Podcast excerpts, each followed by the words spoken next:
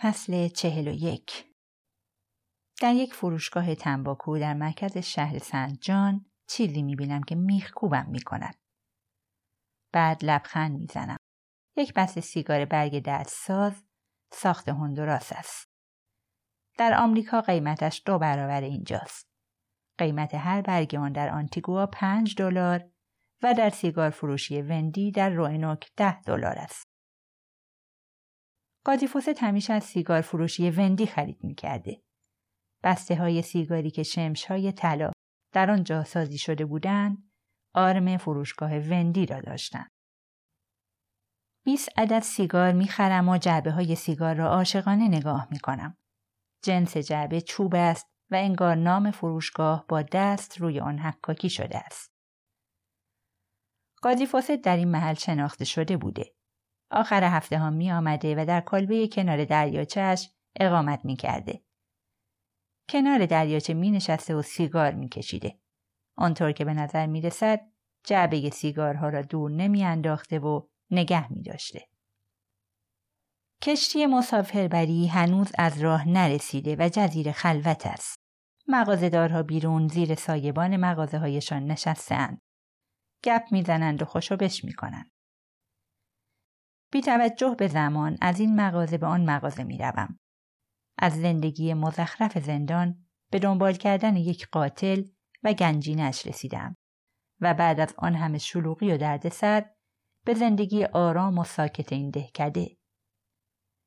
این زندگی را به بقیه چیزهایی که تجربه کرده ام ترجیح می دهم.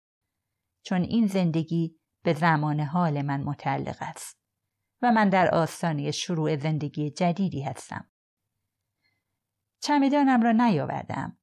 چند دست لباس بیرون، لباس راحتی و لباس شنا می‌خرم. بعد وارد بانک رویال به شرقی می‌شوم. با دختری که پشت میز پاسخگویی ایستاده است خوشوبش می‌کنم تا میز مسئول صندوق امانات همراهیم کند. مسئول صندوق امانات گذرنامه را بررسی و بعد به سمت صندوق امانات هدایتم می کند. نه هفته پیش وقتی به اینجا رسیدم دو صندوق امانات بزرگ اجاره کردم. پول نقد و تعدادی برگه بی ارزش در صندوق اماناتم گذاشتم. به این فکر کردم که چقدر طول می کشد بتوانم شمش های طلا را در این صندوق ها بگذارم. در راه برگشت دوباره با کارمند خوشوبش می کنم و قول می دهم به زودی دوباره به بانک بیایم. ماشینی روباز را برای یک ماه اجاره می کنم. سقف ماشینم را بالا می زنم. سیگاری روشن می کنم و دور جزیره گردش می کنم. سرم گیج می رود. یادم نمیآید بار آخر کی سیگار کشیدم. سیگارم مشکی و بسیار قوی است. آن را بیرون میاندازم و به گردشم ادامه می دهم. اولین بسته پستی هم که به شرکت فدکس سپرده بودم دوشنبه ظهر رسید. هر روز نگران به دفتر شرکت شوکرکاو سر می زدم. خانم رابینسون کارمند دفتر چند بار داستان خیالی من را شنیده است. من فیلمساز و نویسنده هستم. برای سه ماه به اینجا آمدم تا در این مدت رمانم را تمام کنم و فیلم نامه ای را از روی آن بنویسم. پدر و مادرم سکانس های اول فیلم را تهیه می کنند و از اینجور حرف ها. بنابراین من منتظر حد اکثر 20 بسته پستی هستم که حاوی حلقه های فیلم، نتیجه تحقیقات و یک سری تجهیزات هستند. داستانم کاملا خانم رابینسون را تحت تاثیر قرار داده است. دلم می‌خواهد روزی برسد که دیگر مجبور نباشم دروغ بگویم. داخل ویلا بسته ها را باز می کنم. داخل آنها بسته وسایل تخت نرد حاوی دو شمش است و جعب ابزاری حاوی چهار شمش، جا کتابی حاوی یک شمش و یک بسته دیگر تخت نرد که حاوی دو شمش هستند. روی هم رفت نه شمش طلا به دستم رسیده است. به نظر می رسد در طول سفر بسته هایم باز نشدن. مدام از خودم سوال می کنم این طلاها از کدام معدن استخراج شدهاند چه کسی آنها را وارد کشور کرده است و سوالهایی از این قبیل می‌دانم که هیچ وقت جواب این سوالها را نخواهم فهمید. دوباره وارد بانک رویال کارائیب شرقی می شوم و گنجینه ام را در صندوق امانات می گذارم. ایمیل دیگری برای وسلیک و مامفری میفرستم که متن آن به این شرح است. سلام دوستان. دوباره منم. کارتون خیلی زشت بود که به ایمیلم جواب ندادید. اگه می‌خواید قاتل قاضی فوست رو پیدا کنید باید سعی کنید مهارت های ارتباطیتون رو تقویت کنید. من از این قضیه دست نمی‌کشم. می‌دونم که عکس عمل اولیتون این بوده که کیفر خاصی ساختگی درست کردید و می‌خواید من و کوین راکر رو دستگیر کنید. تقصیر شما نیست. شغلتون اینجوری ایجاب می‌کنه. چرا سیستم غذایی ما اینطوریه و همه فقط دنبال این هستن که هر کسی رو می‌تونن بندازن تو زندان؟ تو زندان آدمای خوب و بیگناه زیادی رو دیدم که هرگز به کسی صدمه نزده بودن. ولی به لطف شما الان تو زندان و به حبس طولانی مدت محکوم هستن و زندگیشون نابود شده. وقتتون رو تلف نکنید. در تمام قوانین ایالتی هیچ جرمی پیدا نمیشه که بتونید منو بهش متهم کنید. مهمتر از اون شما نمی‌تونید منو بگیرید. اگه کار احمقانه ای انجام بدید من قیبم می‌زنه. امکان نداره دوباره به زندان برگردم. چهار عکس رنگی زمینه ایمیل براتون فرستادم. سه تا از عکس مال جعبه های سیگاره. یه جعبه چوبی قهوه‌ای سیگار دستساز که ساخت هندوراسه یه کارگر داخل هر کدوم از جعبه ها با دقت 20 تا سیگار چیده. سیگارش خیلی قوی، مشکی و نوکش مخلوطی شکله. این سیگار از هندوراس به میامی صادر شده و به فروشگاه وندی رسیده. قاضی فوست پر افتخار هم اونا رو از فروشگاه وندی خریده. ظاهرا قاضی فوست چند سال همین سیگار رو میکشیده و جعبه های خالیشو نگه می داشته. احتمالا وقتی داشتید کلبش رو میگشتید چند تا از این جعبه ها رو پیدا کردید. مطمئنم اگر از فروشنده فروشگاه وندی بپرسید خیلی خوب قاضی فوست و سلیقه نادر و منحصر به فردش رو یادش میاد. اولین عکس مالی یه جعبه سیگاره. همون شکلیه که تو مغازه ها پیدا میشه. مکعب مربعی که هر زلش دوازده سانتی متره. معمولا جعبه های سیگار رو این شکلی نمی‌سازن.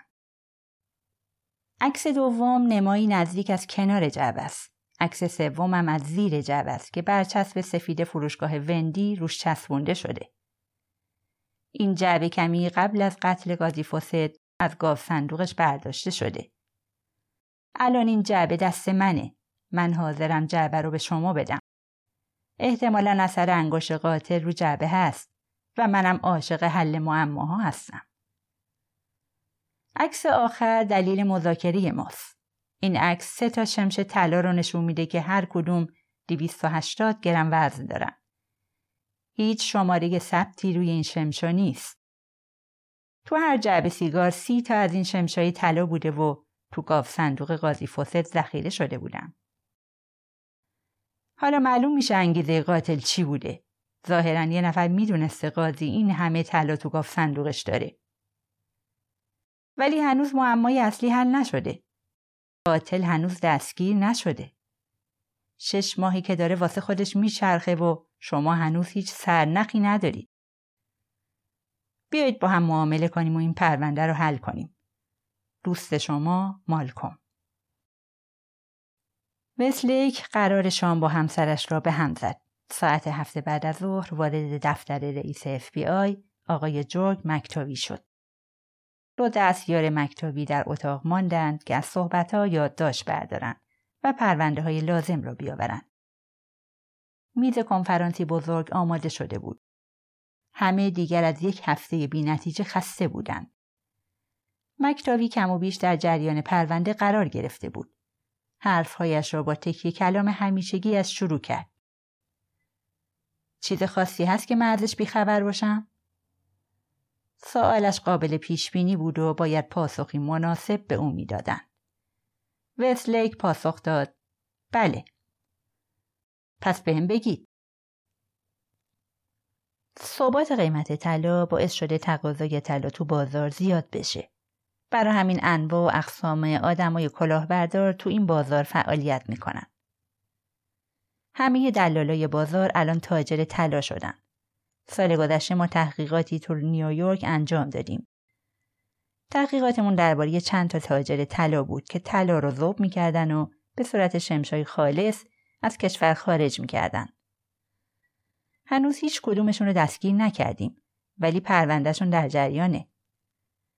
در جریان همین پرونده یکی از خبرچینای ما که برای دلال کار می‌کرد یه شمش طلا پیدا کرد که 99.9 صدم درصد طلای خالص بود. هیچ علامت و شماره ثبتی هم نداشت. واقعا محشر بود و قیمتش هم خیلی زیاد بود. اون یکم پرسجو کرد تا بالاخره فهمید قاضی فاسد چند وقت یک بار چند تا از این شمشا رو میاره و میفروشه. در قبالش هم پول نقد می‌گیره. ما یه فیلم هم از قاضی فاسد داریم. مربوط به ماه دسام یعنی دو ماه قبل از قتلش.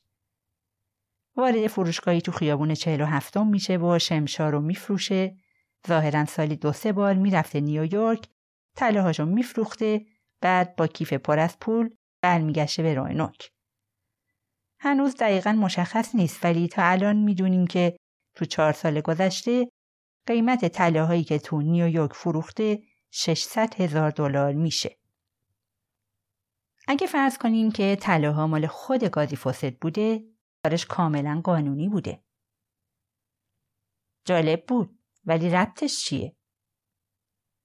من عکس شمش طلا رو که بنیستر فرستاده به خبرچینمون نشون دادم. اون گفت این عکس دقیقا شکل همون شمش طلاست. الان طلاها دست بنیستره و ما نمی‌دونیم چقدره. هم جعبه سیگارا با جعبه های گازی فاسد مطابقت داره و هم شمش طلا. اگه فرض کنیم بنیستر اینا رو از قاتل گرفته پس حتما می‌دونه قاتل کیه. نظر تو چیه؟ مالکام بنیستر و کوین راکر تو زندان با هم دوست صمیمی بودن. یکی از اونا قضیه گنجینه قاضی فاسد رو می‌دونسته. بعد اونا با هم نقشه می‌کشن. کوین از زندان آزاد میشه و میره به بازپروری که مدرک داشته باشه. موقع قتل جای دیگه ای بوده. بعد با هم منتظر میشن تا قاتل قاضی فاسد رو بکشه. وقتی این اتفاق میفته بنیستر وارد عمل میشه و کوین رو به قتل متهم می‌کنه. کوین هم علکی اعتراف می‌کنه. بنابراین سریع کیفرخواست صادر میشه و بنیستر می‌تونه آزاد بشه. بعد اون از برنامه حفاظت از شاهدان بیرون میاد و به یه شکلی قاتل و طلاها رو پیدا می‌کنه. پس مجبور بوده قاتل رو بکشه که طلاها رو به دست بیاره. وسلیک شانه هایش را بالا انداخت. در این بال هیچ نظری نداشت. شاید آره، شایدم نه. اون الان درخواست مسئولیت کرده. بدون شک برای کوینم درخواست آزادی به استناد ماده 35 می‌کنه. کوین الان پنج سال از حبسش باقی مونده و چند سالم برای فرارش به حبس اضافه میشه. اگه شما هم جای بنیستر بودید حتما همین کارو می‌کرد. اگه قاتل و کشته باشن ممکنه دیگه نتونن از ماده 35 برای آزادی کوین استفاده کنن. من الان درست نمی‌دونم. وکلامون الان دارن تو طبقه پایین روی این موضوع کار می‌کنن. چه اشکالی داره با بنیستر معامله کنیم؟